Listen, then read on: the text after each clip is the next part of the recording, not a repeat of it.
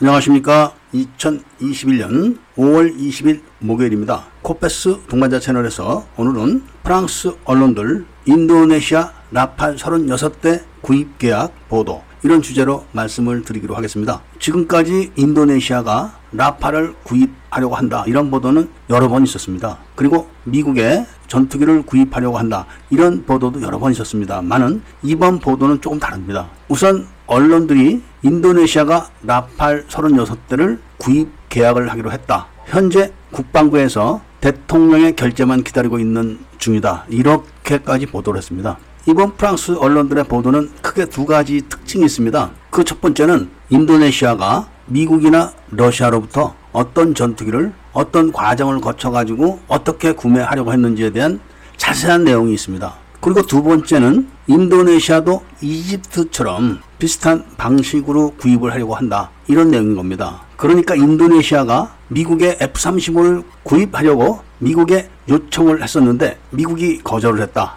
그리고 미국이 인도네시아의 그런 요청을 거절한 후에 F-16을 구입하기를 공고했지만 인도네시아가 거절했다. 그러는 한편 러시아로부터는 수호이 35 12대를 구입하기 위한 계약은 꾸준히 진행되고 있기도 하다. 이런 이야기도 자세하게 언급을 하고 있습니다. 그러면서 인도네시아 공군이 추가로 필요한 항공기는 F-15 8대가 더 필요하고 C-130J 수송기도 필요하며 공중 급유기 3대도 필요하고 MQ-1 드론 6대가 같이 필요하다고 소요 제기가 되어 있다고 하는 것을 자세하게 보도하고 있습니다. 그러면서 현재 인도네시아 정부가 전투기 구입을 하기 위한 예산 부족 때문에 이집트처럼 프랑스 은행들이 컨소시엄으로 라팔 전투기를 구입하는 방법 이것을 지금 원하고 있으며 한 발 더 나가서 인도네시아가 라팔 전투기의 부품 일부를 생산해서 공급하는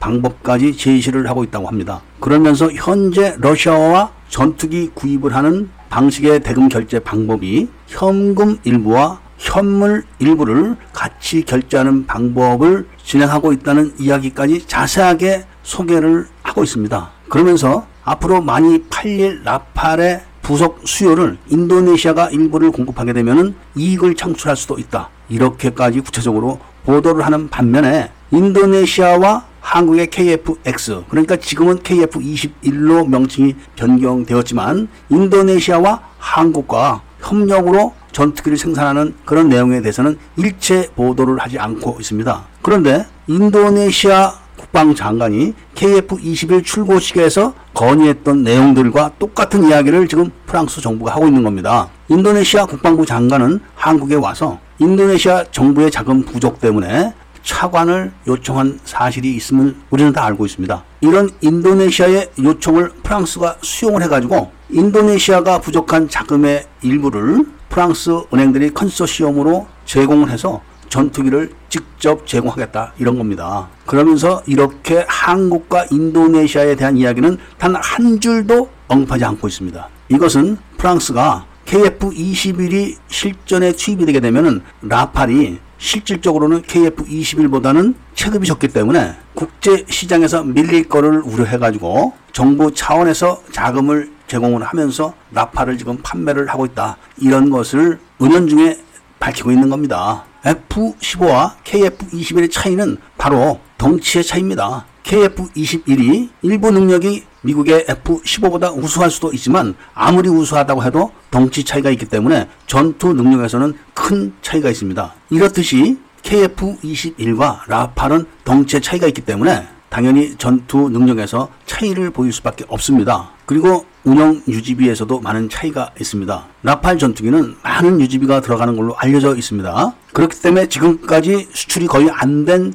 전투기 중에 하나인데 KF-21이 출고된 이후로 프랑스가 지원을 해서 세일을 시작하고 있는 겁니다. 그래서 그리스도 라팔 전투기를 지금 구입을 한다고 합니다. 마치 아르헨티나가 한국의 FA50을 구입하기를 원했지만 영국이 반대를 해가지고 판매가 좌절되자 중국이 즉각 숟가락을 댄 것처럼 한국과 인도네시아는 전투기 공동 개발하고 있는 그런 협력국임에도 불구하고 프랑스가 인도네시아의 아픈 부분을 살살 긁어주면서 지금 계약을 했다. 이런 보도를 하고 있는 겁니다. 이렇게 프랑스가 KF-21에 대한 견제를 하고 있는 동안 미국도 KF-21급 전투기를 개발하겠다. 이렇게 지금 발표를 했습니다. 그러니까 기존 전투기를 개량하는 게 아니라 새로운 전투기를 개발하겠다. 이렇게 발표를 하고 나왔는데 앞으로 한국의 KF-21이 롱런을 하고자 한다면은 카이가 정말 신중해야 됩니다.